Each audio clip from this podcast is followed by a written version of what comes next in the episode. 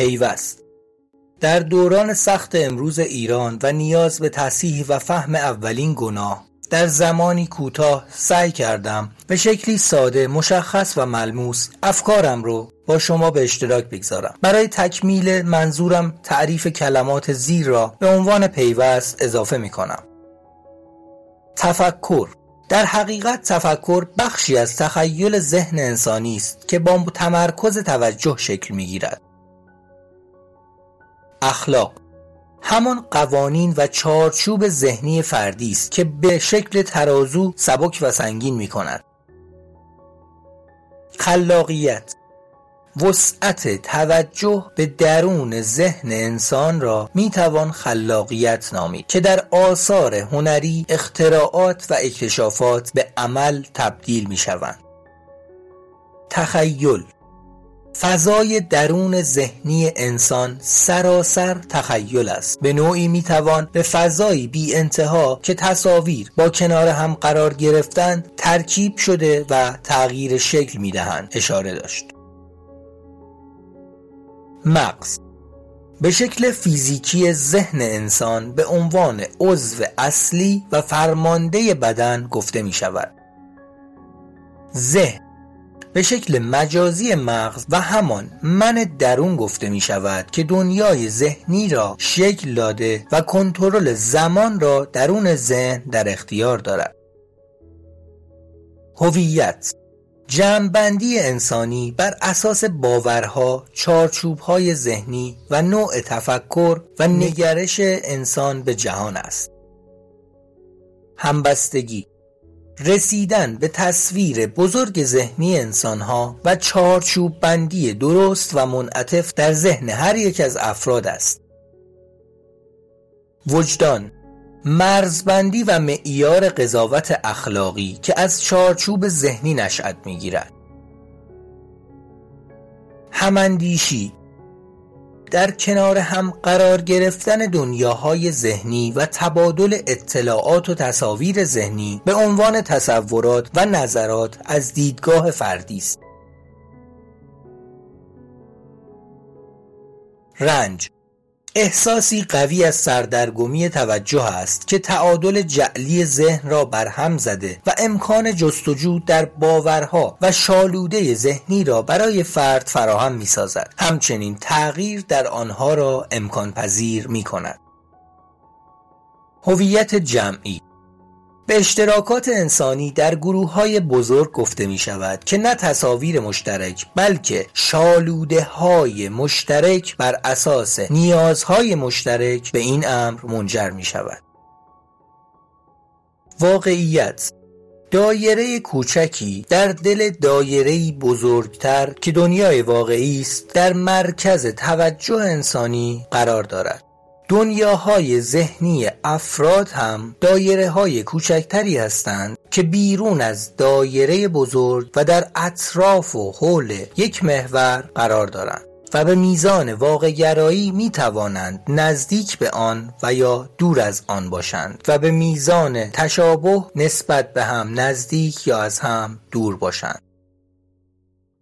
اما جامعه قدرتمند جامعه است تشکیل شده از افراد قدرتمند که بیشترین تعداد فرد در آن به شالوده های ذهنی درستی رسیده باشند و تصاویر ذهنی نزدیک به یکدیگر و در حول محیط دایره واقعیت در تمام زوایای این دایره وجود داشته باشد. درک درست از هدف جمع و نیازهای مشترک مهمترین عامل قدرت یک جامعه است.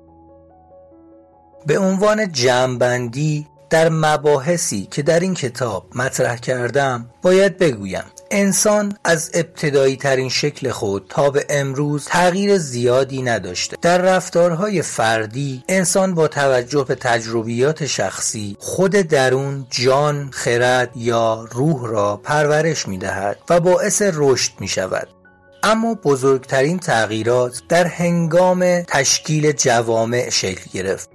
ابتدا انسان ها با مشکلات کوچکی روبرو بودند و همانطور که گفتم در آن دوره معنای زندگی انسان در زنده بودن خلاصه می شده که با بزرگتر شدن آن جوامع شکل ارتباطی انسان ها هم متفاوت میشه و با فراوانی محصولات و خوراک در یک جانشینی انسان و به وجود آمدن مالکیت یا مفهوم داشته های انسانی حق قانون و همزیستی این مفاهیم شکل پیچیده تری به خود می گیرند اما انسان ها تا اینجای کار با استفاده از شناخت و تجربیات گذشتگان که نسل به نسل منتقل می شده توانستند گلیم خود را از آب بیرون بکشند تا نقطه مشخص که من نام آن را اولین گناه گذاشتم اولین گناه از بین رفتن مرز بین دنیای ذهنی با دنیای واقعیت است و ترکیب شدن مفاهیمی درون ذهنی با واقعیت. شکل عجیب و غریب پیرمرد نورانی درون آسمان را برایمان ساخته و ادیانی به وجود آمدند که از قدرت عظیم توجه جمع انسانی بهره بردند اینکه به چه شکل این اتفاق افتاده یا به چه نیت و دلیل خاصی این رخداد به وقوع پیوسته از بحث ما خارجه. من سعی کردم در کلب مفاهیم بپردازم و از قضاوت دوری کنم. مهم چه کسی از این مسائل سود برده نیست؟ مهم طبعاتیه که این مسائل به وجود آورده.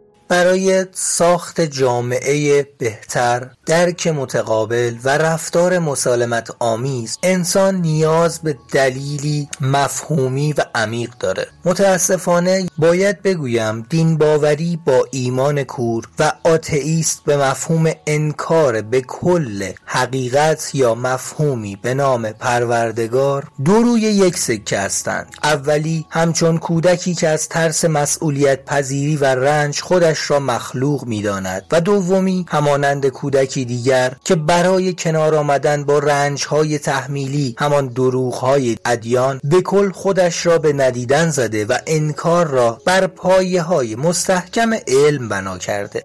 هر دو در فرار از زندگی و پاسخ ندادن به بنیادی ترین سوالات انسان به سر می‌برند. اما پروردگار نه تنها پیر مرد نورانی خالق درون ادیان نیست بلکه نیروی درون انسان است. درون ذهن و دنیای ذهنی انسان. پرورش با رشد و شناخت گره خورده. از راه تجربه و لمس به دست میاد. قبل از ادیان پروردگار مفهوم درست خودش رو داشته. ما درون مرکز دنیای ذهنی خودمون حضور داریم اما در واقعیت فقط یکی هستیم از میلیاردها انسان. هدف پروردگار درونمان برقراری تعادل بین این دو دنیا بوده و هست. خودخواهی و انحصار ادیان رو که کنار بگذاریم مفاهیم مهمی درونشون جلوگر میشه. نه به شکل قوانین الهی با نماد قضاوت بلکه با نماد ترازو و سنجش درست بر اساس بلوغ ذهن. جامعه شکل واقعی دنیای بیرون ذهن ماست که اگر بتوانیم درون ذهن هم این نگاه را به وجود بیاوریم به درک متقابل دست میابیم بالغ میشیم و رها از معیارهای قضاوت به نیروی تعادل یا خرد می‌رسیم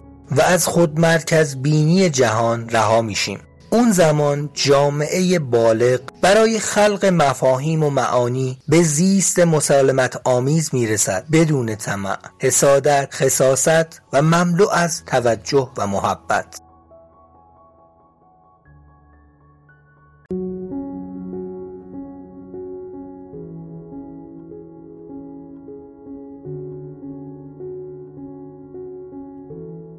اولین گناه نظریه‌ای بر پایه یافته های علمی بشری در زمینه های مختلف از جمله روانشناسی، علوم اعصاب و پژوهش های جامعه شناسی است.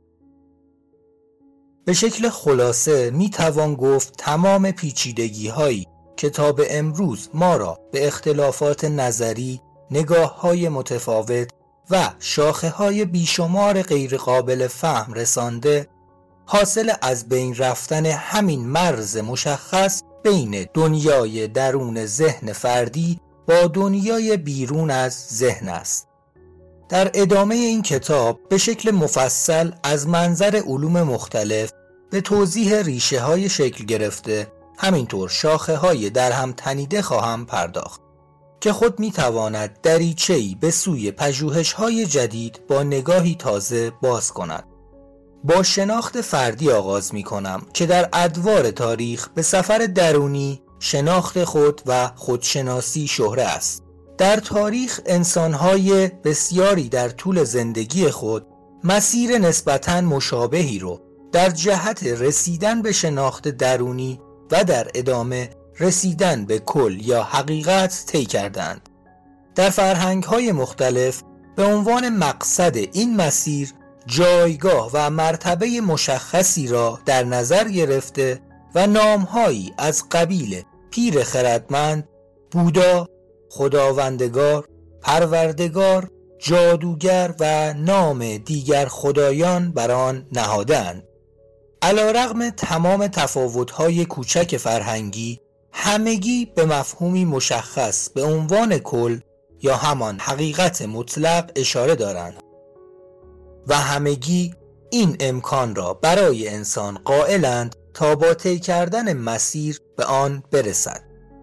از نظر زمانی نزدیکترین تفکر به عصر ما را می‌توان در شکل یونگی آن یعنی مقام جادوگر که قدرت خلق به وسیله نامگذاری دارد را یافت. اما یونگ هم تفکر خود را از گذشتگان و منابع کهن گرفته است. می توان آن را در بحث کهن الگوها به وضوح مشاهده کرد. قصدم از بازگویی این جملات تنها یادآوری این نکته است که تمامی تفکرات به ریشه ای مشترک اشاره دارند. نگاه معمول و پذیرفته شده ریشه مسئله اختلاف در نظرات را تغییر شرایط جوامع به مرور و در طول زمان می داند. من هم با آن موافقم. اما عامل مهمی وجود دارد که با استفاده از ابزار علم و پژوهش های اخیر در رابطه با نحوه عملکرد مغز انسان مشهود شده و به شکلگیری نگاهی جدید کمک می کند. در راستای درک بهتر ما از وجود مرز میان دنیای ذهن و واقعیت اولین نیاز ما دانستن تفاوت ساختار زبان درون هر یک از آنهاست. در دنیای ذهن کلمات به شکل نوشتار وجود ندارند بلکه تنها تصاویر و شکل به هم پیوسته آنها یعنی فیلم یا همان تصاویر ذهنی وجود دارند. اما در واقعیت یا همان دنیای واقعی این تصاویر به زبان گفتاری، نوشتاری و رفتاری ترجمه شده و به دیگران انتقال می‌یابند. زمانی که به ذهن افراد یا بهتر است بگویم دنیای ذهنی آنها وارد می شوند دوباره به شکل تصاویر در می آیند. گذشتگان ما متوجه این امر بودند که در دنیاهای ذهنی فقط تصاویر وجود دارند یعنی با شنیدن یا خواندن کلمه و یا جمله ای تصویری درون ذهن انسان نمایان می شود این موضوع در ابتدایی ترین نوع زبان بشری یعنی در دیوار نگاره ها و سنگ نگاره ها قابل مشاهده است که مربوط به پیش از پیدایش زبان به شکل امروزی آن یعنی حروف، کلمات و اعداد هستند. توجه به این موضوع به ظاهر ساده بیانگر یک حقیقت بزرگ است. برای تغییر در دنیای ذهنی یک فرد باید تصاویر درون آن تغییر کند. همینطور دلیل به وجود آمدن شکل داستان و روایت برای انتقال مفاهیم در گذشته را برای ما روشن می سازد. داستانها از قدرت تصویرسازی بسیار بالایی برخوردارند. نکته ظریف دیگری وجود دارد که برای فهم آن ابتدا باید یک عدد خرما را درون ذهن خود تصور کرده سپس آن تصویر ذهنی را روی کاغذ ترسیم کنیم. نقاشی های خورما را که روی کاغذ رسم شده در کنار هم قرار بدیم و با یکدیگر مقایسه کنیم. خورما ساده ترین نوع تصویر در دنیای ذهنی محسوب می شود. تصویر از چیزی که در دنیای واقعی قابل مشاهده است. اما نکته ظریف تفاوت در این تصاویر است. هر شخص با توجه به تجربیات و مشاهدات خود در زندگی تصویرسازی یا تصور می کند مسئله اصلی راجع به مفاهیم و کلمات پیچیده است که شکل مشخص و قابل مشاهده در واقعیت یا همان دنیای واقعی ندارند. چه مقدار می توانند متفاوت باشند؟ کلماتی مانند عدالت، برابری، آزادی، خدا، پروردگار، موجود آسمانی، فرشته، شیطان، بهشت و جهنم. هر کدام از این کلمات چه تصاویری را در ذهن ما تدایی می کنند گمان می کنم اکنون شما هم با من در این مسئله که هر فرد دنیای ذهنی منحصر به خود و متفاوت با دیگران دارد هم نظر باشید. می‌خواهم دست بر روی بزرگترین اختلاف نظر انسانی بگذارم و کلمه پروردگار را در دو تصویر کاملا متفاوت اما هم ریشه با این نگاه تازه بررسی کنم. پروردگار به معنای پرورش دهنده است. سوال اینجاست که چه چیزی را پرورش می دهد جمله ابتدایی همین کتاب یعنی پروردگار جان و خرد مشخصترین پاسخ به این پرسش است. جان یا همان نیروی درونی که عامل حیات، زندگی و حرکت در موجودات است. خرد همان قدرت و توان درک مفاهیم عمق و ابعاد مسائل راجع به خود و دیگران در شرایط و اتفاقات متفاوت است. اما جواب سوال چیزی است که جان و خرد را درون خود دارد. طبق باور گذشتگان این چیز روح جوهر یا گوهر انسان است. گذشتگان گمان می‌کردند جسم انسان یک قالب توهی است و این باور ریشه در تصویر شکل گرفته از داستان خلقت در ادیان دارد. منظورم همان داستانی است که خداوند با ترکیب کردن خاک و آب مجسمه ای به شکل انسان ساخته و از روح خود به درون آن میدمد تا جان بگیرد. این تصویر دو نکته مهم در خود دارد.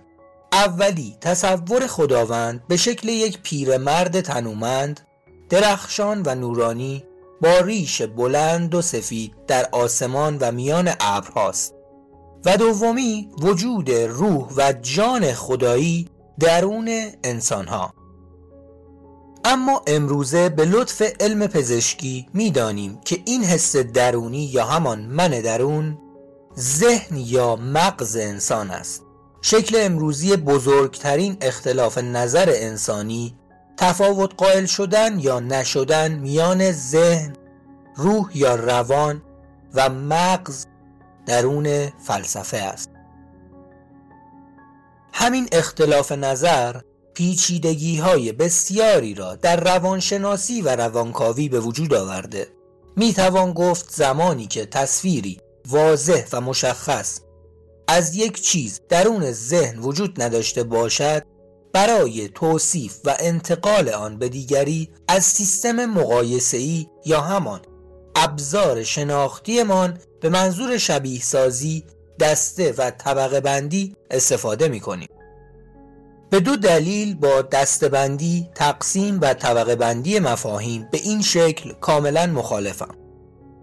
اول درون دنیای ذهنی انسان شکلی از قفس بندی وجود ندارد. این تصویر غلط باید اصلاح شود. منظورم تصویری شبیه به یک اتاق بایگانی مملو از اسناد و تصاویر ثبت شده است. دنیای درون ذهن انسان بیشتر به یک استودیوی فیلمسازی در فضایی بی انتها شباهت دارد البته بدون نیاز به داشتن عوامل و تجهیزات هر چیزی که در این دنیا بخواهیم خلق کنیم تنها تصور و تخیل کردن آن کافی است. از سیستم جلوه های ویژه مغز نیز نباید ساده گذشت. توان عظیم مغزی که توهماتی کاملا واقعی می سازد نکته دوم تفاوت‌های واضح گسترده در تصاویر ذهنی ما از مفاهیمی مشابه و یکسان است. بهترین مثال آن راجب مفهومی است که با نامهای روح، روان و ذهن می‌شناسیم. اما همین مفهوم ثابت و مشابه را به عنوان سه مفهوم مجزا در نظر می‌گیریم. در صورتی که راجع به آن توصیف، توضیح و درک مشترکی داریم. زمانی که نکات فوق را در کنار ریشه های پنهان کلمات در ذهن هر فرد قرار دهیم به این حقیقت خواهیم رسید که برخلاف تصور انسان در گفتگوها انتقال کامل مفاهیم و تصاویر ذهنی رخ نمی دهد بلکه در بهترین حالت شاید نیمی از این انتقال به درستی صورت گیرد. برای توضیح ریشه های پنهان کلمات در ذهن هر فرد باید بگویم هر کلمه بسته به اینکه فرد چه تجربه شخصی یا منتقل شده ای از سوی نزدیکان خود نسبت به آن دارد تصویری که از آن مفهوم در ذهن می سازد متفاوت است. همینطور امکان دارد لایه های پنهان بسیاری در ذهن فرد از یک مفهوم بر اثر یادگیری اشتباه شکل گرفته باشد که ریشه های بی ربط را در مفاهیم دیگر تنیده و گره های کوری ایجاد می کند می خواهم راه ساده ای را برای درک ریشه های پنهان مطرح کنم. شبیه به بازی گروهی اسم فامیل. یک کلمه انتخاب کنید. هر فرد کلماتی که به ذهنش رسید را روی کاغذ بنویسد. بعد از ده یا 20 کلمه برگه ها را کنار هم گذاشته و مقایسه کنید. این اشتباه به نوعی حاصل تلاش ارسطو برای ترکیب زبان کلمات برای توصیف مفاهیم با چارچوب زبان ریاضی است. البته این تلاش در فلسفه در اکثر موارد مفید بوده اما در میان مردم عادی جامعه که تخصصی در تعاریف مفهومی و فلسفی کلمات ندارند مشکل ساز بوده. برای درک بهتر دو دوست نزدیک را تصور کنید که در زندگی هر کدام تجربیات متفاوتی از کلمه پدر و رابطه پدر و فرزند دارند. اولی پدری حمایتگر مشوق اما سختگیر در مقررات داشته و دیگری پدری زحمتکش پرتلاش اما زود جوش در عین حال مهربان. در لحظه ای یک سیلی به صورت فرزند زده اما لحظه ای بعد پشیمان شده و او را در آغوش گرفته. اگر آنها بخواهند واژه پدر را در حالتی از صداقت و اعتماد کامل مثل یک جلسه روانکاوی توصیف کنند آن وقت این تفاوت ها به وضوح قابل مشاهده می شود در آزمایش های متفاوت می توان این کار را با کلمات و انسان های متفاوت انجام داد. نتیجه ممکن است نزدیک و یا دور باشد اما کاملا یکسان بودن آن امکان پذیر نیست توجه به تمامی این تفاوت‌ها برای ترسیم درست تصاویر ذهنی ما بسیار حائز اهمیت است. نکته بسیار مهم دیگر یک رفتار یا بهتر است بگویم اشتباه شناختی انسانی است. این تصور که بدون داشتن تجربه مشابه در شرایطی مشابه می توانیم حالت و احساس طرف مقابل را تنها با تجسم خود در آن شرایط درک کنیم. به شخصه این مسئله را در شرایط بد زندگی لمس کردم. در هنگام سوگ از دست دادن پدر تصوری که از فهم این حس داشتم یعنی در زمان مشاهده سوگ نفر دیگری از این غم. گمان می کردم تنها. با تصور خودم به جای او تا حدودی می توانم درکش کنم. این تناقض میان آن تصور ابلهانه و دردی که در واقعیت خودم تجربه کردم در لحظه همچون پتک به سرم میکوبید. هدفم از طرح این موضوع این است تا اطمینان واهی که از درک دیگری داریم. به فهمی منعطف از تفاوتها تبدیل شود و به ما کمک کند تا درک بهتری از این مرز و تفاوت بین دنیای ذهنی با واقعیت داشته باشیم. پس از شناخت این مرز می‌رسیم به نحوه ارتباط بین آنها و شناخت ابزارهای ارتباطی ما همانطور که گذشتگان هم متوجه آن شده بودند بدن و جسم ما نقش این ارتباط بین ذهن و واقعیت را عهدهدار است. علوم اعصاب و در کل نحوه عملکرد مغز انسان و رابطه آن با دیگر اعضای بدن بهترین ابزاری است که ما برای شناخت داریم. نام آمیانه این ارتباط را می توان احساسات گذاشت. افکار یا تصاویر ذهنی از طریق احساسات به رفتار و واکنش تبدیل می شوند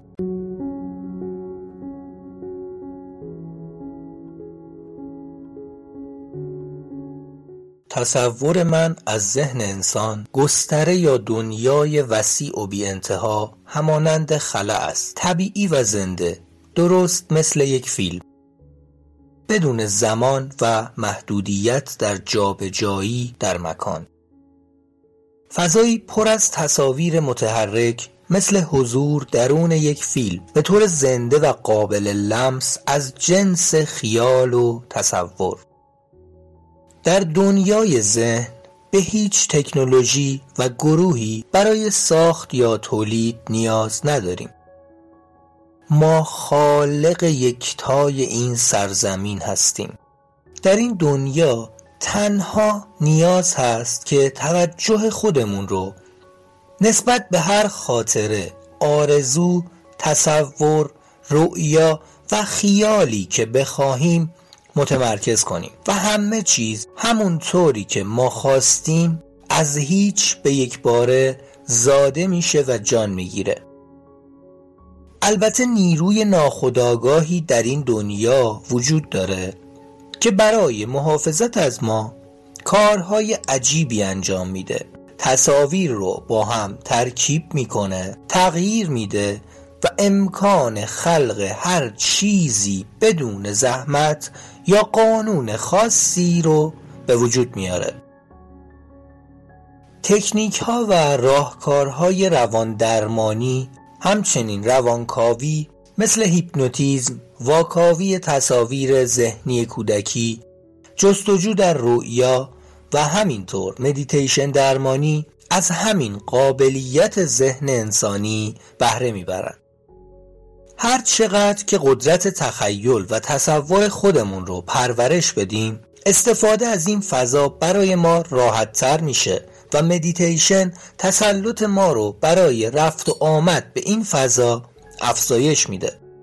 اما نکته ای که نباید فراموش کرد مرز این دنیا و دنیای واقعی داخل پرانتز عینی یا فیزیکی هست که به هیچ وجه نباید نادیده گرفته بشه. برای خود من بارها اتفاق افتاده که در خاطرات گذشته یا تصور آینده در خاطره های کوتاه یا تصوری چند دقیقه‌ای حرفهایی رو با خودم مرور کردم که به دیگران گفتم.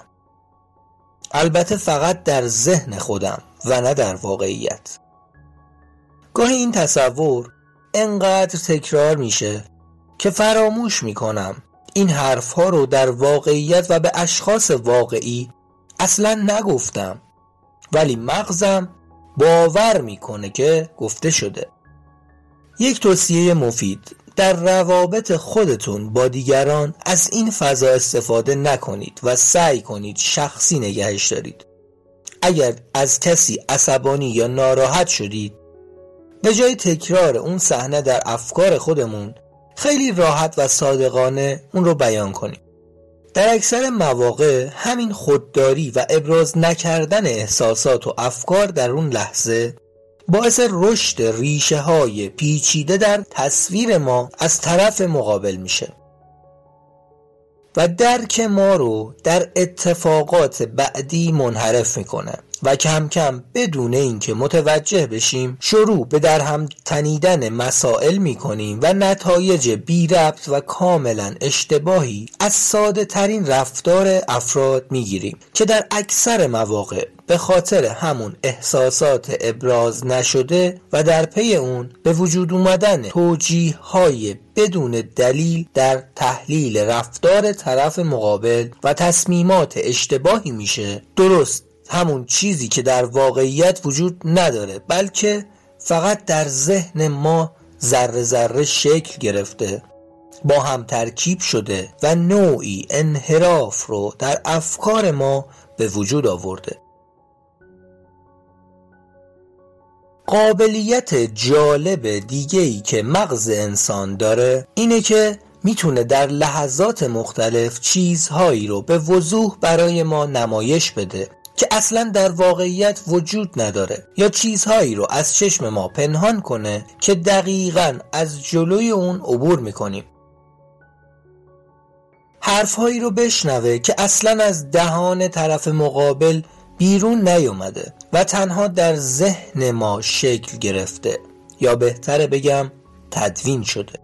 تکنولوژی به ما در این زمینه بسیار کمک کرده و باعث شده خیلی از این خطاها رو بشناسیم و سعی کنیم تا ذهنمون رو پرورش بدیم و از تکرار اونها جلوگیری کنیم. علم و تکنولوژی دو دستاورد بزرگ بشری هستند که زندگی امروز ما رو خیلی راحت و از مشکلات گذشته دور کردن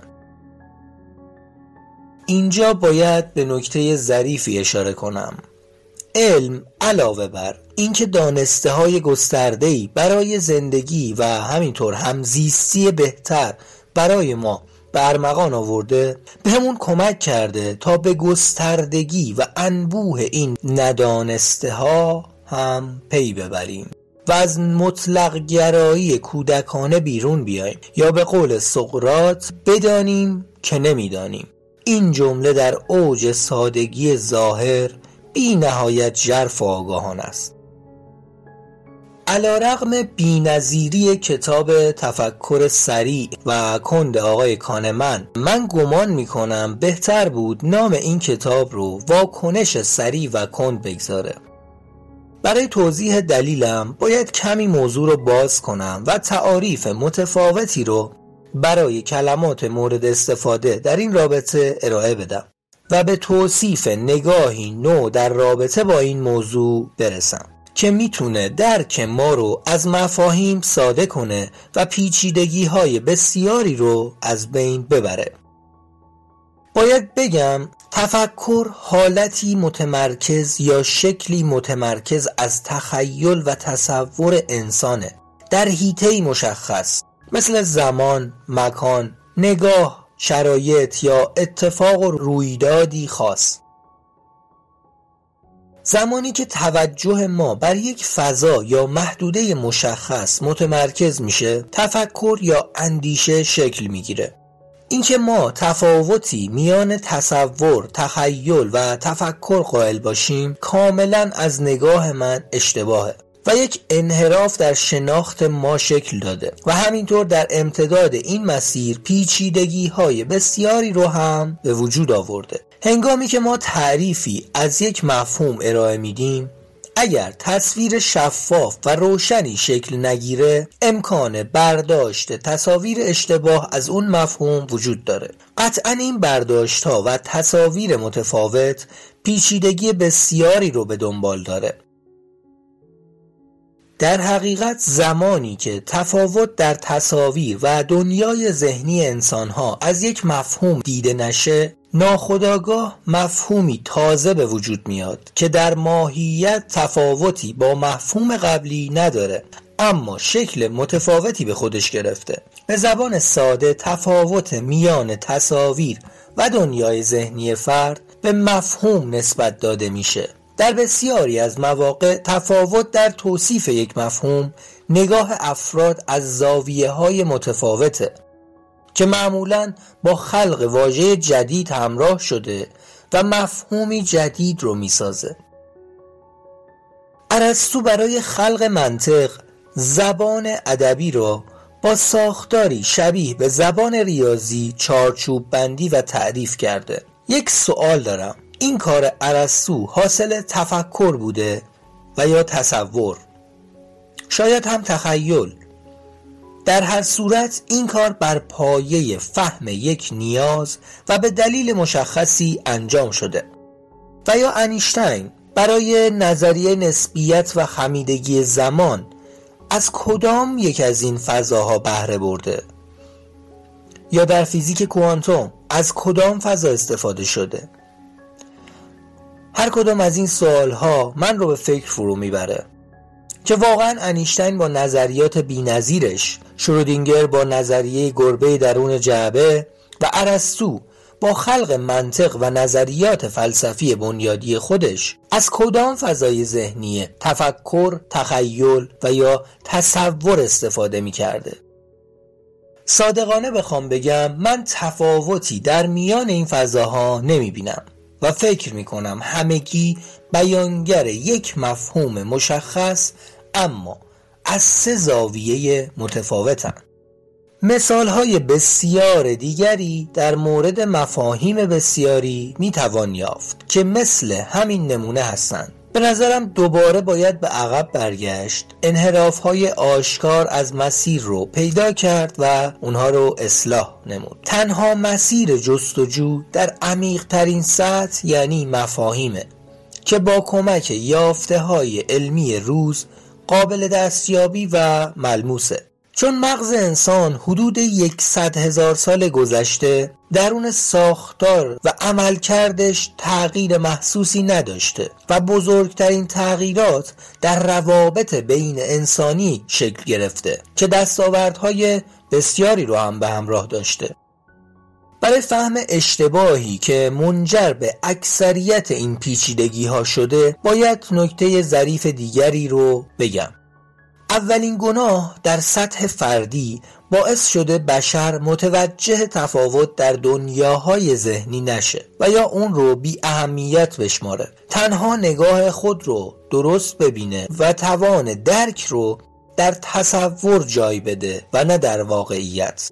قافل از این که به تعداد ما انسان ها البته من معتقدم همه موجودات نگاه و دیدگاه وجود داره که نزدیک دور یا مقابل هم قرار می‌گیره. اما از هر زاویه شواهدی معقول قابل مشاهده است. زیرا مغز انسان بر اساس معیارهای خودش تصویر می‌سازه. نه مثل واقعیت که به وسیله تکنولوژی مثل دوربین فیلمبرداری با ثبت صحنه امکان فهم خطا و اشتباه رو میسر کنه.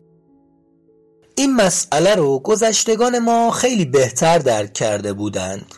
مفهوم پروردگار یا همون پرورش دهنده جان و خرد. مفهومی بی‌نظیره که به حسی از تعادل درونی اشاره داره. یعنی اشاره به نیروی پرورش دهنده برای رسیدن به تعادلی درونی. یا همون ترازوی دو کفه درون انسان که یک ابزار در فرایند شناختی ماست. و از راه قیاس به درک می‌رسه و فرد رو به خرد یا همون توان قدرت فهم و درک دیگری در شرایط و اتفاقات متفاوت میرسونه. برای فهم درست ساختار این ترازو و نحوه عملکرد اون باید به دوره شکلگیری و تنظیم اولیش نگاه کنیم. یعنی زمان کودکی انسان. زمانی که مغز برای شناخت دنیا و روابط از طریق دیدن، شنیدن، لمس کردن، بوییدن و چشیدن با انرژی فراوان به شکل احساس ذوق و اشتیاق بالایی سعی در فهمیدن یا به اصطلاح مهندسی کالیبره کردن این ترازو داره. پژوهش های علمی نشان داده در سالهای ابتدایی کودکی مهمترین مسئله ای که پدر و مادر باید به آن توجه ویژه داشته باشند علاوه بر تأمین نیازهای اولیه کودک مانند خوراک و پوشاک تأمین نیاز محبت و امنیت برای کودک. یعنی همون حس نوازش و آغوش گرم در کنار عدم خشونت بیشترین تأثیر رو در ساخت روانی سالم برای کودک داره. بیمهری و خشونت در بین خود والدین زمانی که کودک حتی قدرت بینایی درست و تشخیص نداره اثرات بدی روی اون می‌گذاره. این دوره تا زمان راه افتادن و زبان باز کردن کاملا به عهده والدینه. اما پس از آن کم کم از مسیر شناخت شخصیت یا چارچوب ذهنی کودک شکل می‌گیره و این شکلگیری مانند پی و بنیاد یک ساختمون ذهنیه. به همین دلیل تغییر دادن اون به نوعی غیر ممکن به نظر می‌رسه. از اونجا که کلمه چارچوب ذهنی برای مفاهیم بسیاری استفاده شده و این موضوع باعث تداخل در فهم و سردرگمی مخاطب میشه برای مفهوم مد نظرم کلمه شالوده ذهنی رو در نظر می‌گیرم. شالوده ذهنی فرد بسیار مهم و اثرگذاره در تک تک رفتارها و نگاه های او به دنیا. دیگر انسانها و موجودات در کل به همه چیز در دنیا حتی نگاهی که انسان به خودش داره. به همین دلیل رفتار همراه با خشونت یا همان تنبیه که والدین به خیال خود برای تربیت کودک استفاده می کنند نه تنها سازنده نیست بلکه باعث نوعی اخلال در سیستم شناختی کودک میشه و تا پایان عمر در این شالوده ذهنی باقی میمونه. برای او آسیب ها و مشکلات بسیاری رو به همراه میاره.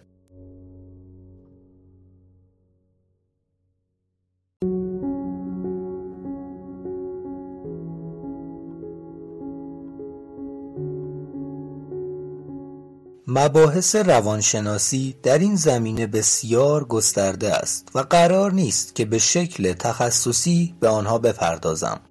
اما نکته مهمی وجود دارد که باید به آن اشاره کنم.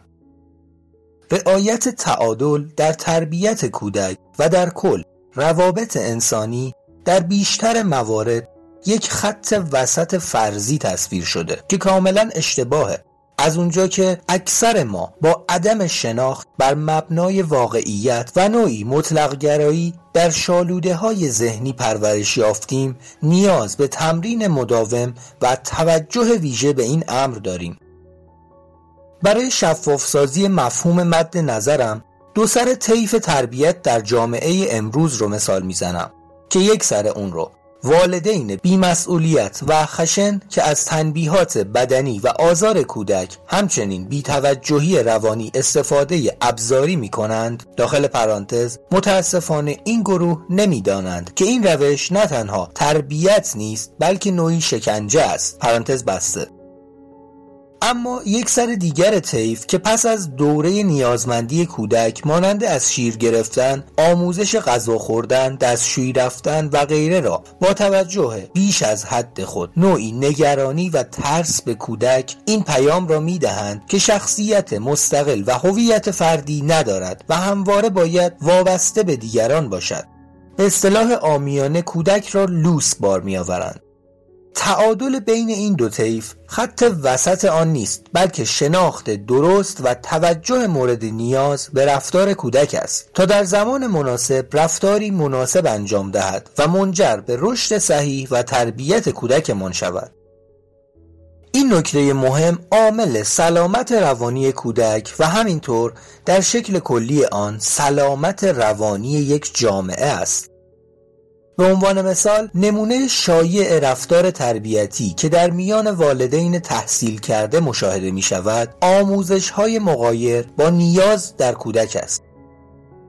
در دوره هایی که کودک با تجربه کردن اتفاقات سعی در شناخت روابط انسانی و ارتباط خود با دیگر موجودات همچنین طبیعت را دارد منظورم همان نیاز کودک به بازی کردن، حس کردن و روش های پنجگانه دریافتی ماست. آموزش های مثل ریاضی، زبان و غیره فرایند طبیعی شناخت را در ارتباط اجتماعی کودک مختل کرده و از لحاظ شناختی او را دچار مشکلات فراوان می کند. متاسفانه تصویر پشت این رفتارها اثبات والد برتر بودن نسبت به دیگران است که خود خطایی است شناختی. قصدم از طرح این مسئله به هیچ عنوان قضاوت راجع به افراد نیست بلکه جلب کردن توجهمان با نشان دادن تناقض در میان دانسته ها و رفتارهای ماست. و رسیدن به درک نیاز فوقالعاده مهم یعنی درک این امر که تنها دانستن یک موضوع به هیچ وجه کافی نیست و برای مفید واقع شدن نیازمند تمرین رفتاری و عملی است.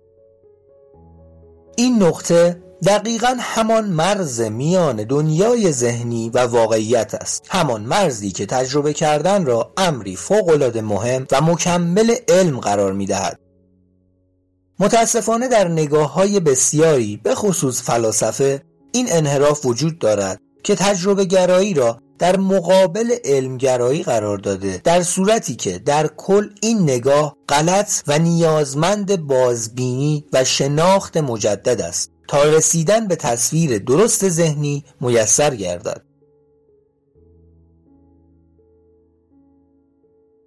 گمان می‌کنم بهترین زمان برای نقد سیستم آموزشی همینجاست. این سیستم بر پایه کلمات چیده شده و اصلا به مفاهیم و اهمیت تجربه در شناخت توجهی ندارد.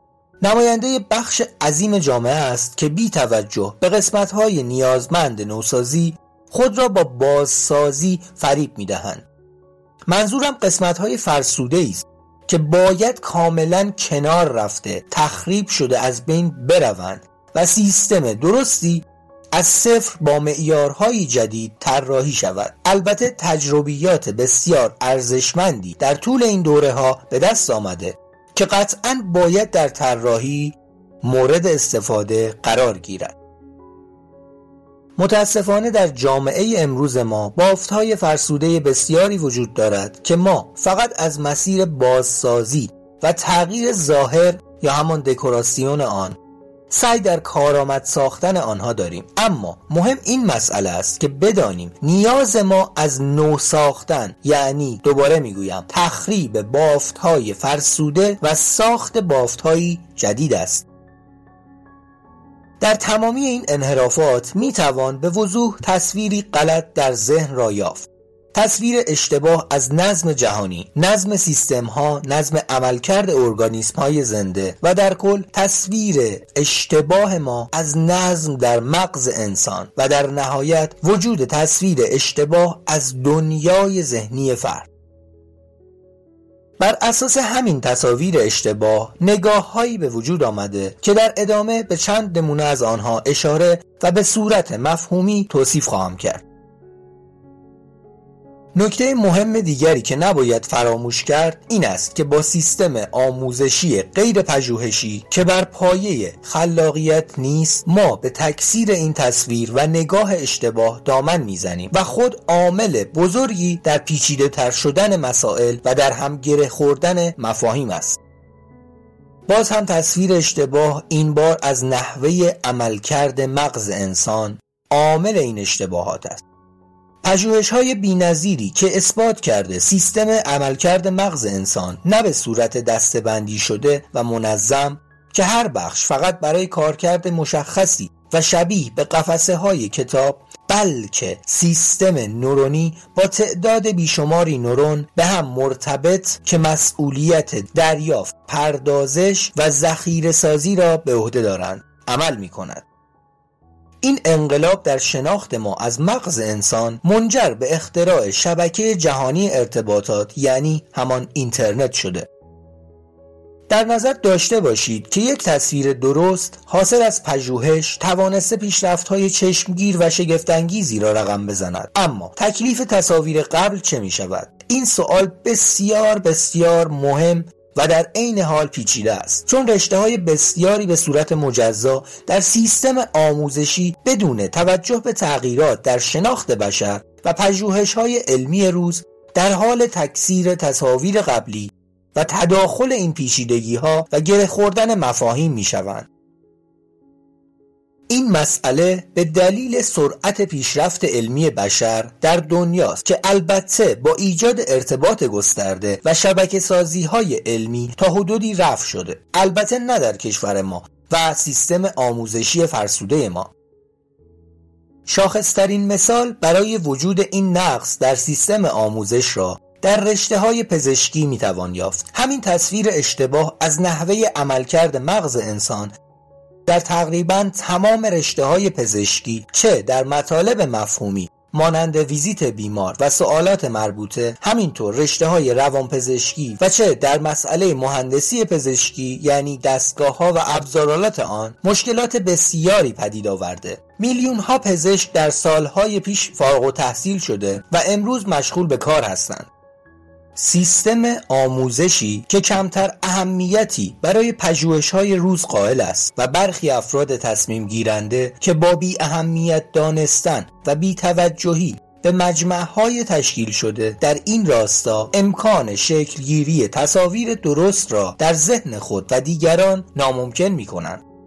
طبعات این سهل انگاری ها در افتضاحات پزشکی روز و قطع ارتباط پیوسته با های دنیای پزشکی قابل مشاهده است. به علت نامنتهایی بحث در های تصمیم گیرندگان به طرحهای سیانت اینترنت، محدودیت حضور در شبکه های اجتماعی و انحصار در واردات تکنولوژی های یاری رسان بشری فقط اشاره کرده و میگذرم. اگر گمان می کنید این مسئله محدود به رشته های پزشکی است باید بگویم در زمینه های دیگر اوضاع به مراتب بدتر از این است. کتاب ها مقالات روز بسیاری در کشورهای پیشرفته علمی در حال چاپ و نشر هستند که به خاطر داشتن تناقض با تصویر ذهنی افراد تصمیم گیرنده متاسفانه امکان دسترسی به آنها محدود شده. اما این مسئله یعنی وجود تصاویر ذهنی اشتباه نه تنها بر جوامع ما بلکه بر جوامع بروز دنیا هم تأثیر گذارده است. به عنوان مثال در جامعه شناسی دو نظریه در تقابل با یکدیگر وجود دارند. نظریه ای که اعتقاد دارد انسان گرگ انسان است و نظریه دیگری که معتقد است انسان موجودی صلح اما چه تصویر اشتباهی باعث شده افراد گمان کنند که انسان گرگ انسانی است؟ این تصویر را حتی بر روی جلد کتاب این افراد می‌توان یافت. یعنی همان تصویر اشتباه از تکامل انسان که انسان را در حال تبدیل از میمون طی چندین مرحله نشان داده. همینطور در علم ژنتیک کتابهایی وجود دارد از تصویری غلط راجع به ژن که از کتاب ژن خودخواه آقای داوکینز به وجود آمده و تلاشی مضاعف را در ویراست های مختلف برای توضیح تصویر ذهنی مد نظر ایشان به همراه داشته. اما رسیدیم به بزرگترین اشتباه بشری که هزینه های بسیاری را در طول تاریخ به انسان تحمیل کرده. ورود تصاویر اشتباه در ذهن انسانهای تصمیم گیرنده در سیاست چه تأثیرها که نگذاشته چه جنگها و کشتارهای بسیاری که به دلیل نگاه های غلط افراد به وقوع نپیوسته است. گمان نمی کنم مثالی واضح تر از جنگ های جهانی یا نسل های متعدد برای این نگاه غلط وجود داشته باشد. تصاویر اشتباه از این رو حائز اهمیت است که باعث می شود انسان توان دیدن واقعیت را نداشته باشد. در شکل آمیانه می توان آن را بیوجدانی نامید. این موضوع در لایه های پنهان بسیاری در ذهن انسان شکل گرفته که با هیچ منطقی قابل توضیح و تفسیر نیست. هر تلاش در این راستا بدون در نظر گرفتن گفته های این کتاب که در حد توان به آنها اشاره کردم نه تنها به روشن شدن موضوع کمکی نمی کند بلکه آن را پیشیده تر می کند برای توصیف آن نیاز است تا با هم به گذشته دور سفر کنیم. سفر در زمان مگر ممکن است؟ به سادگی و در دنیای ذهنی با استفاده از تصور. ماشین زمان در واقعیت چیزی نیست جز ذهن انسانی. دوره ای را از زندگی انسان راست قامت تصور کنید که تنها نیازهای انسان یافتن آب، غذا و تولید مثل بوده. و می‌توان گفت معنای زندگی انسانها در این دوره در زنده ماندن خلاصه می شده همان دوره که خطرات بسیاری از جمله شکارچیان دنیای وحش به شدت انسان رو تهدید می کردن. جنگلی بزرگ در آفریقا را در نظر بگیرید که همواره منابع گسترده غذایی مثل میوه های درختان و گیاهان همچنین گونه های فراوان جانوری درونش پرورش یافته.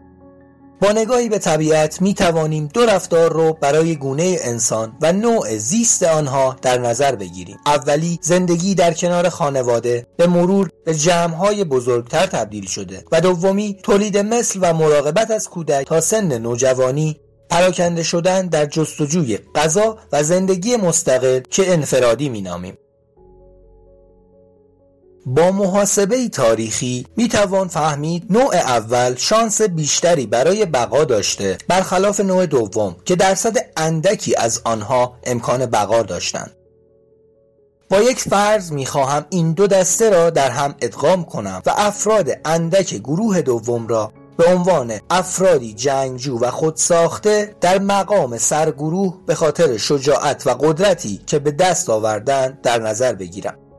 اما طبق فرضمان گروه های بسیار دیگری هم وجود دارد چه همبستگی و اتحادی را از همان ابتدا شکل داده باشند و گروه های بزرگتری رو ساخته باشند چه این گروه های متنوع در محیط مشخص با فاصله کمی از هم به جستجوی نیازهای اولیه مشغول باشند. اما به هنگام رویارویی این افراد از گروه های مختلف با یکدیگر سه حالت رفتاری را می‌توان پیش بینی کرد. اول واکنش کنجکاف که منجر به روابط جنسی یا دوستی دو طرف می شده دوم حالت بیتفاوتی که به دلیل خطرات و تهدیدات موجود بدون ایجاد صدا و مسالمت آمیز بوده. و حالت سوم حالتی خشن و جنگجویانه که کمترین امکان بقا رو به همراه داشته. در این حالت یا افراد همدیگر را قتل عام می کردن و در نهایت نسل آنها به انقراض کشیده می شده و یا با ایجاد سر و صداهای بسیار توجه تهدیدات دیگر را به خود معطوف کرده و باز هم باعث از بین رفتن آنها می شد. با توجه به این نگاه که انسان در کجای زنجیره غذایی طبیعی قرار گرفته می توان به این نگاه رسید که برخلاف تصورات خیلی از ما دلایل بسیاری وجود دارد که گروه های طلب با گذاشتن قوانینی ساده به همزیستی رسیده و بقا یافتند. مهاجرت های بسیار در طول تاریخ نشانه میل به زیست و منطق ساده انسان های اولیه است که هر زمان منابع غذایی به نسبت تعداد آنها کافی نبوده جدا شده و به مهاجرت روی آوردند. عدم پایداری گروه های سلطه طلب با رهبری فردی زورگو چون قدرت در هر شرایطی زمانی که در اختیار یک نفر قرار بگیرد ناخداگاه فرد به این باور می‌رسد که نسبت به بقیه برتری دارد و این مسئله در رفتار و تصمیمات خودخواهانه او به نمایش در میآید. می‌توان آن را در سقوط تمام مدل های گروهی با این ساختار در شواهد روشن در طول تاریخ تا به امروز مشاهده کرد. اما نکته مهم دیگر شانس کم بقا از آمیزش های جنسی با افراد نزدیک از نظر ژنتیکی است. اختلال و بیماری های بسیاری را می توان حاصل این آمیزش ها دانست و به طور طبیعی این گروه ها هم شانس پایینی برای ادامه بقا داشتند اما عمده گروه های باقی مانده را می توان صلحجو با رفتاری مسالمت آمیز نسبت به دیگر گروه ها دانست که عملا با استفاده از تجربیات شناختی یک سیستم قانونگذاری ساده را پایگذاری کردند.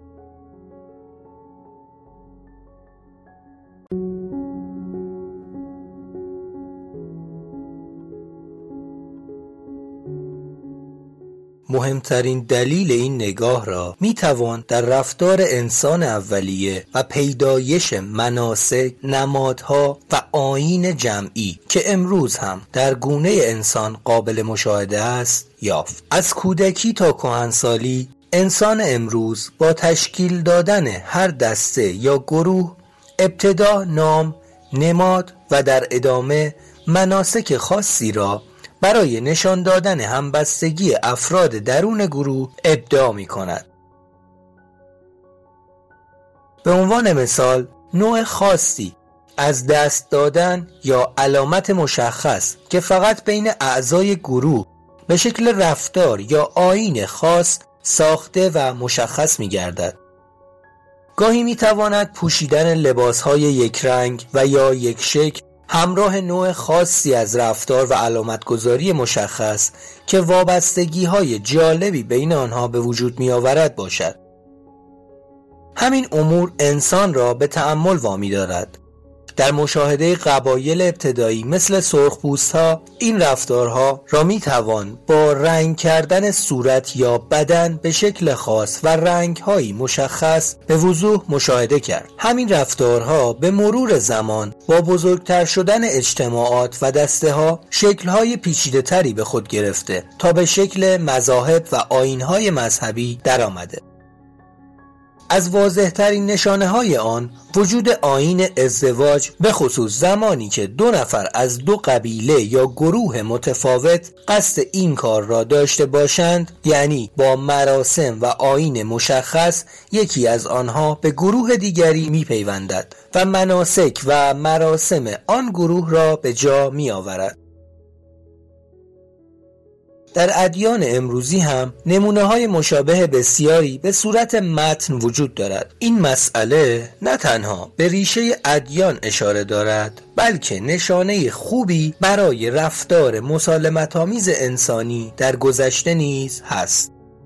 این رفتارهای جمعی را در آینهای سوگواری همچنین تجمعات گروهی که در محلی خاص مانند مساجد یا کلیسا به نشانه اتحاد و تعهد افراد به گروه خود به صورت یک پارچه در مراسمی خاص انجام می شده. سه شکل عمده این مراسم را هنگام تولد، پیوند و مرگ می توان مشاهده نمود که در تمام اجتماعات انسانی قابل مشاهده بوده و هست. این مشخصه نه تنها به محافظت بهتر از زندگی آنها منجر می شده بلکه امکان فعالیت های گروهی و همکاری را نیز به وجود می آورده. با نگاه به روند شناخت انسان که در یکصد هزار سال گذشته از نظر ساختار مغز تفاوت محسوسی نداشته می توان به نقاط روشنی از تصور رسید به شخصه گمان می کنم کمتر مفهومی از آن دوران وجود دارد که پایه و اساس تجربه شناختی به همراه نداشته باشد. محتمل ترین تغییر را می توان تغییر مفاهیم به مرور زمان دانست به عنوان مثال امروزه مفهوم کارما را به اشتباه به فرد نسبت می دهیم و به دلیل اشتباه بودن این تصور اون رو کاملا نفی می کنیم یا به زور برای قرار گرفتن در چارچوب ذهنیمان یک تغییر شکل نامشخص و عجیب را از آن می سازیم و با نوعی فریب به خود می قبولانیم که صحیح است. اما اگر همین مفهوم را در قالب جمعی و گروهی در نظر بگیریم به راحتی قابل فهم است و نه تغییر شکل نیاز دارد. یعنی اگر گروهی از ما با نگاه و قصد مثبت سازندگی با یکدیگر همکاری کنیم نتیجه ای که می‌گیریم منفعت جمع را به همراه دارد. منفعتی بیش از چیزی که اگر هر کس به تنهایی برای خود انجام می‌داد حاصل می‌شد. اما در صورتی که خودخواهی و قصد منفی با ضربه و صدمه زدن به دیگران همراه شود علاوه بر نابودی تلاش های بقیه در آینده ای نه چندان دور به خود شخص هم ضررات جبران ناپذیری خواهد زد. با وجود شفافیت حتی ابلهترین انسان ها هم قادر به فهم ارتباط بین انسانی هستند و با کمترین نگاهی به اتفاقات تاریخ به وضوح می توانند نتیجه ظلم، خودخواهی و بیعدالتی را به تکرار مشاهده کنند. اما چه چیزی به این تصور ابلهانه دامن می‌زند و افراد را به خودفریبی وامی دارد جواب تمام اعتیادها این جمله است. من با دیگران متفاوتم. همه ما خودمان را مرکز عالم میپنداریم. چه هنگام افتادن در دام الکل و مواد مخدر چه هنگام افتادن در دام ثروت قدرت و شهوت. تنها عامل خودفریبی همین تصور کودکانه است که من مثل بقیه نیستم و با بقیه فرق دارم. اما این فکر و تصور از کجا به وجود آمده؟ زمانی که به روال نحوه شناخت انسانی از شروع زندگی در لحظه تولد و طول عمر نگاه می‌کنیم دو چیز به چشم می‌خورد. میل به داشتن یعنی داشتن تمام چیزهایی که می‌بینیم همچنین مقایسه و دستبندی چیزها برای به خاطر سپاری راحتتر. هر دو به دلیلی ساده وجود دارند. شناخت اما تربیت و آموزش غلط در راستای عدم اطلاع از نحوه عمل کرد و رشد مغز انسان که از زمان انحرافی بزرگ در گذشته دور همواره در حال انتقال از یک نسل به نسلی دیگر است ما انسانها را از هم دور و دورتر کرده. هرچه درک متقابل ما در مسیر زوال نابودی و از بین رفتن ادامه یابد انسان موجودی تنهاتر خواهد شد. خودمرکز بینی در دنیای ذهنی ما وجود دارد و شناخت خود درون نیازمند فهم مرز دنیای ذهنی فرد با دنیای واقعیت است. اما موضوع به این سادگی چطور امکانی به این گستردگی فراهم می کند کلمه کلیدی و نکته مهم پروردگار است. به معنای پرورش دهنده نیروی حیات و حرکت انسان. همینطور خرد به معنای توان درک دیگری و نگاه اتفاقات از زاویه درست. زاویه‌ای که برخلاف دنیای ذهنی و تصور انسان در آن ما مرکز دنیا و تمام اتفاقات و افراد حول ما نمی گردد بلکه ما هم مثل تمام موجودات دیگر یک بخش از این طبیعت محیط زیست یا همون کره خاکیمون هستیم.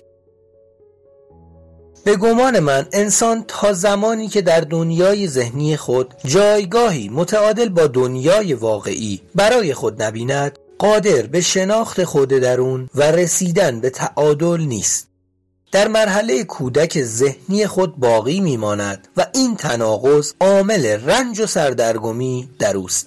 اما راه خارج شدن از این عذاب و در ادامه شناخت دنیای بیرون و فهم حقیقت با دیدن واقعیت هاست که من این تعادل درونی را نقطه بلوغ ذهنی می نامم.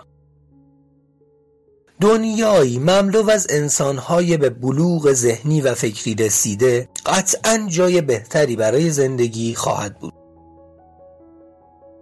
پژوهش های بینظیر بسیاری در قرن گذشته انجام گرفته که از مهمترین آنها به آزمایشات متعدد میلگرام کانمن و تورسکی می‌توان اشاره کرد که انقلابی در مسیر شناخت روانی انسان ایجاد کرده. علاوه بر این مسئله که تأثیر گروه داخل پرانتز گله در رفتار فردی به وضوح قابل مشاهده است جای پرسشی خالی است. دلیل این همه توجه به رفتار جمع چیست؟ آیا تنها به خاطر بقا در گذشته دور و منافع اتحاد و همکاری در گذشته نزدیک است؟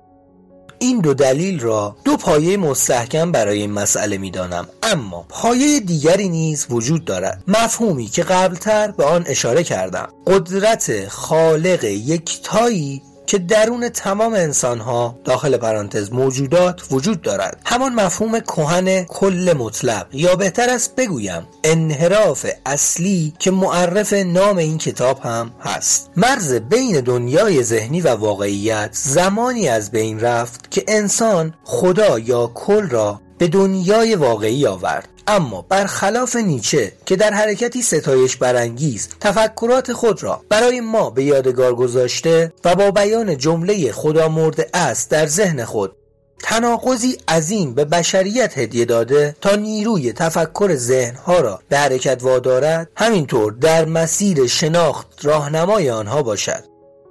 من به دنبال این سوال رفتم که واقعا خدا چیست. مفهومی با این قدرت عظیم به راحتی و سادگی قابل لمس در اجتماعات بزرگ انسانی نبوده و نیست مگر آنکه به واقع وجود داشته باشد و مانند بسیاری از مفاهیم به مرور زمان تغییر شکل یافته. اگر به دنبال تصویر این مفهوم بگردیم به چیزهای جالبی خواهیم رسید. باور، اعتقاد و عرفان که مساوی با شناختند باور و اعتقاد در حیطه فردی قدرت کوچک و جزئی محسوب شده و در بهترین حالت نقش محافظتی موقتی در رهایی انسان از رنجها در زمانی مشخص را عهدهدار است. اما در مواقعی که باورها به صورت جمع در بیایند و به وسیله عرفان و فرد عارف این نیروی عظیم متمرکز شده و جهت پیدا کند به نیروی غیر قابل اتکا بدل خواهد شد. یعنی همان شکل از ادیان مختلف که در ادوار مختلف تأثیرات بسزایی گذارده است. افکاری که تأثیرات انکارناپذیری در تاریخ بشریت گذارده است. چه جنگ های بسیاری که از دوران کهن تا به امروز در بین انسانها رخ داده و همگی مفهومی ساختگی در بطن خود پنهان کردند مفهوم حق واژه حق از ریشه حقیقت که به مفهوم حقیقت مطلق اشاره دارد به اشکال و تصورات گوناگون که زمانهایی به اشتباه و یا ادعای نمایندگی یک نفر به باور جمعی تبدیل شده همان عامل مخرب تفکر سیاه و سفید در ادوار مختلف تاریخ است. زوایای تاریک پنهانی در این اندیشه وجود دارد که باید دیده شود. اما دیدن آن نیازمند شناختی عمیق است. شناختی که حاصل از تجربه باشد و البته تجربه ای که به اندیشه راه یابد. تجربه ای که با اتکا به ایمان یا به مفهوم امروزی آن قبول بیقید و شرط به دلیل وجودی مسئله به ابزاری برای استفاده یا سوء استفاده از این قدرت عظیم تبدیل شود. به نظرم راهی فوقالعاده ساده برای سنجش ادعای نمایندگی یک فرد از طرف این نیروی برتر وجود دارد. از مسیر مقایسه زندگی فرد در قبل و بعد از ادعا یعنی چیزهایی که در گفتار خود مدعی آن شده با چیزهایی که به واسطه آن ادعا در عمل به دست آورده. چه اشخاصی که از صلح و برابری و عدالت سخن گفتند اما در عمل به جنگ مبارزه و خشونت روی آوردند. از لزوم چشم پوشی از لذایز دنیوی و پاک و متحر شدن از امیال گفتند اما قدرت ثروت و شهوت دستاوردهای شخصی آنان بوده است. از زیبایی محبت دوستی بخشش همدلی و گذشت گفتند. اما با زدن برچسبی ساده با نام دشمن یا کافر تمامی گفته ها را به متضادهای آن مفاهیم در عمل تبدیل کردند. از این دست اعمال به فراوانی در منابع موجود است که برای جستجو بستری گسترانده و من به همین اشاره اکتفا می کنم و به مسائل مهمتر می پردازم قصدم از توضیح این مسائل رسیدن به نقطه مهم و اثرگذار میان افکار و اعمال است. همان مسیری که انسان درون خود طی می کند تا رفتاری شکل گیرد. در پژوهش های چند سال اخیر در زمینه مغز و ذهن انسان دو نکته مهم و روشنگر وجود دارد. نکاتی که تصاویر تازه‌ای از مغز و احساسات در انسان به ما می‌دهند. یعنی تصویری حاصل همکاری و ارتباط گسترده بین نورون ها که منجر به تغییر نگاه من نسبت به مفهوم افکار شد همچنین بیشکل و جنس بودن احساسات درون ذهن و قابلیت تبدیل آنها از شکلی به شکل دیگر در هنگام تبدیل به رفتار انسانی. اما بدون شناخت علمی امروز ما هیچ کدام قادر به ساخت تصویر روشنی از آن نبودند. قطعا مسائلی مانند شبکه ارتباطات جهانی و تکنولوژی هوشمند روز به افزایش دانسته های بشری در زمینه های علوم پزشکی و پیشرفت تجهیزات سنجش و آزمایشات به ما انسانها کمک کرده تا افکار و رفتار یکدیگر گونه خیش و دیگر موجودات را بتوانیم بشناسیم و از هماندیشی گسترده بهره ببریم. پدیده های روز بسیاری از جمله سلبریتی ها، هنرمندان، افراد مشهور در تمام زمینه ها ها و حتی افراد بیدلیل مشهوری که بدون کوچکترین هنر خاصی از فضای شبکه های اجتماعی سود برده و می‌برند. از نگاهی کلی و قرار گرفتن به عنوان تکه کوچک در پازلی بزرگ در ذهن از نیروی قدرتی برتر حکایت دارند که قابل دیدن، لمس کردن و تشخیص با هیچ یک از ابزارهای شناختی انسان نیست. اما با متمرکز شدن و نگاه تحلیلی به یک چیز مشترک در آنها خواهیم رسید. نیروی عظیم توجه در انسان که در تمام انسانها وجود دارد. در حالت فردی به شکل تمرکز بر قوانین علمی تصاویر ذهنی پدید می آید و زمانی که به صورت جمعی شکلی متمرکز به خود می گیرد نمایانگر نیروی ماورایی است. تنها از زاویه درست و با کسب اندک دانسته هایی راجع به نگاه های مختلف دیگر انسان ها می توان آن را به وضوح مشاهده کرد. به قدر توان راجع به این مفهوم زمینه ها شاخه ها و ریشه های آن از زوایای متفاوت صحبت کردم و مثال آوردم. در انتها فقط می‌گویم که این مطلب تلاش من برای گشودن دریچه است برای آغاز سفری درونی. برای آغاز سفر زندگی رهایی از مشغله های بی هدف که پر کرده تمام لحظاتمان را با خواسته هایی که به هیچ وجه با هویت فردیمان ارتباطی ندارد و بیشتر شبیه به اجبار حرکت در مسیری باریک به سوی منفعت اشخاصی است که از این نیروی قدرتمند نهایت استفاده را می‌برند. این مسیر مانند دایره است که انسان را از لحظه تولد تا مرگ بی هدف درون خود میچرخاند و میگرداند. اما این دایره نه تنها انسانهای عادی مثل ما را درون خود میچرخاند بلکه افرادی که در خیال خود در حال سود بردن از این فریب هستند را هم میگرداند. مفاهیم کهنی وجود دارد که با نام رسیدن به پروردگار و آرامش درونی یا همان تعادل درون از آنها یاد شده که بهشت بزرگترین نماد آن است که در طول مسیر این کتاب سعی در روشن ساختن آنها داشتم. می‌خواهم با یک مثال وضعیت را شرح دهم. افتادن در تلاطم رودخانه های مصنوعی به شکل شکل دایره که ابتدا و انتهای مشخصی ندارد هرچند مفهوم در آب بودن به همراه دارد. ولی لحظه ای تصور و تخیل اقیانوس بودن را هم نمی‌دهد. اما کسی که در اقیانوس آب بودن را لمس کرده باشد به شما و تصور کودکانه تان لبخند زده و میگذرد. در دل می‌گوید بگذار خوش باشند. به عنوان یک انسان به شما می‌گویم. تنها موفقیت و داشته شما فریب خود است. با ظلم و خودخواهی که با نابودی دیگران همراه شده چیزی جز تکرار تاریخ در این دایره نیست. راه رهایی بردن توجه به درون و آغاز این سفر درونی است. آن زمان تازه متوجه منظورم خواهید شد و با سخاوت از این نیروی نهایت توجه به دیگران خواهید بخشید و در اقیانوس لذتی بی انتها با کل یکی شده و به آرامش رهایی بخش خواهید رسید. پایان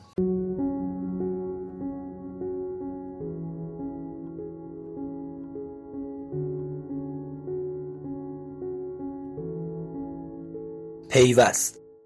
در دوران سخت امروز ایران و نیاز به تصحیح و فهم اولین گناه در زمانی کوتاه سعی کردم به شکلی ساده مشخص و ملموس افکارم رو با شما به اشتراک بگذارم. برای تکمیل منظورم تعریف کلمات زیر را به عنوان پیوست اضافه می کنم تفکر در حقیقت تفکر بخشی از تخیل ذهن انسانی است که با تمرکز توجه شکل می گیرد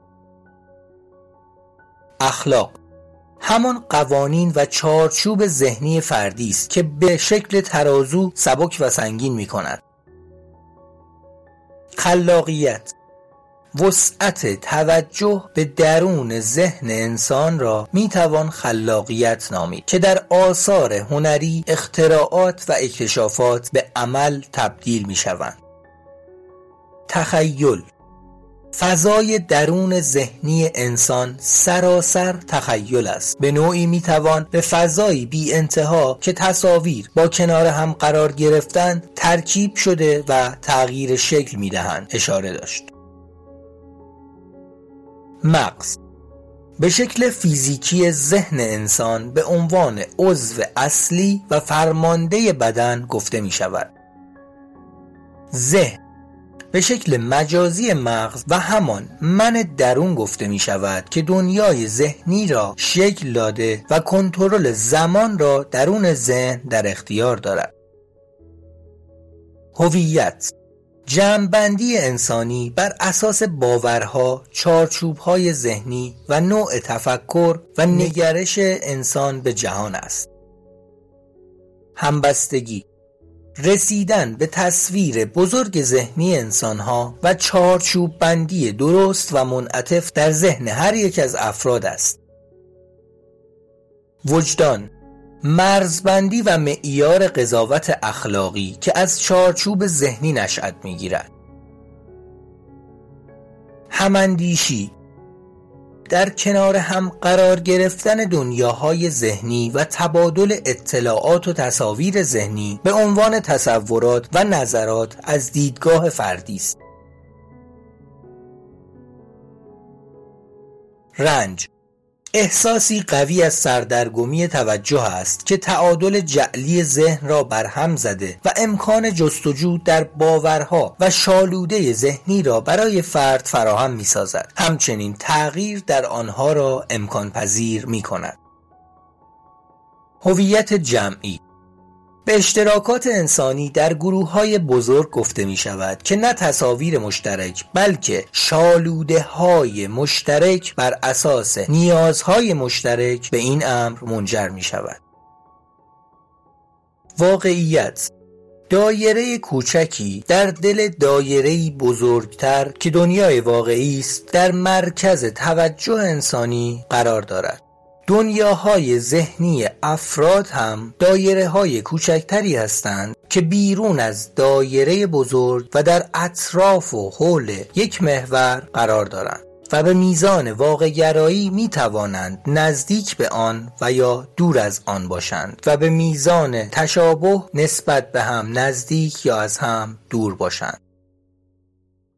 اما جامعه قدرتمند جامعه است تشکیل شده از افراد قدرتمند که بیشترین تعداد فرد در آن به شالوده های ذهنی درستی رسیده باشند و تصاویر ذهنی نزدیک به یکدیگر و در حول محیط دایره واقعیت در تمام زوایای این دایره وجود داشته باشد.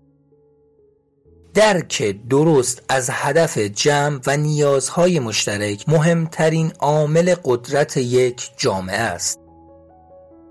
به عنوان جمعبندی در مباحثی که در این کتاب مطرح کردم باید بگویم انسان از ابتدایی ترین شکل خود تا به امروز تغییر زیادی نداشته. در رفتارهای فردی انسان با توجه به تجربیات شخصی خود درون جان خرد یا روح را پرورش می دهد و باعث رشد می شود اما بزرگترین تغییرات در هنگام تشکیل جوامع شکل گرفت.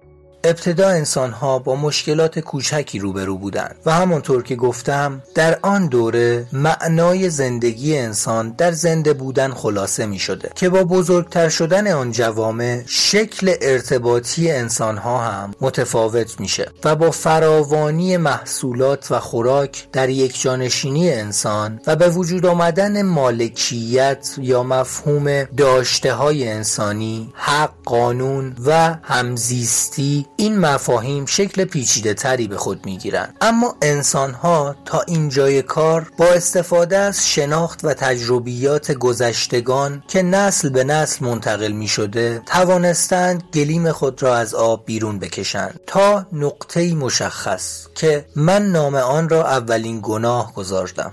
اولین گناه از بین رفتن مرز بین دنیای ذهنی با دنیای واقعیت است و ترکیب شدن مفاهیمی درون ذهنی با واقعیت. شکل عجیب و غریب پیرمرد نورانی درون آسمان را برایمان ساخته و ادیانی به وجود آمدند که از قدرت عظیم توجه جمع انسانی بهره بردند. اینکه به چه شکل این اتفاق افتاده یا به چه نیت و دلیل خاصی این رخداد به وقوع پیوسته از بحث ما خارجه. من سعی کردم در کلب مفاهیم بپردازم و از قضاوت دوری کنم. مهم چه کسی از این مسائل سود برده نیست؟ مهم طبعاتیه که این مسائل به وجود آورده.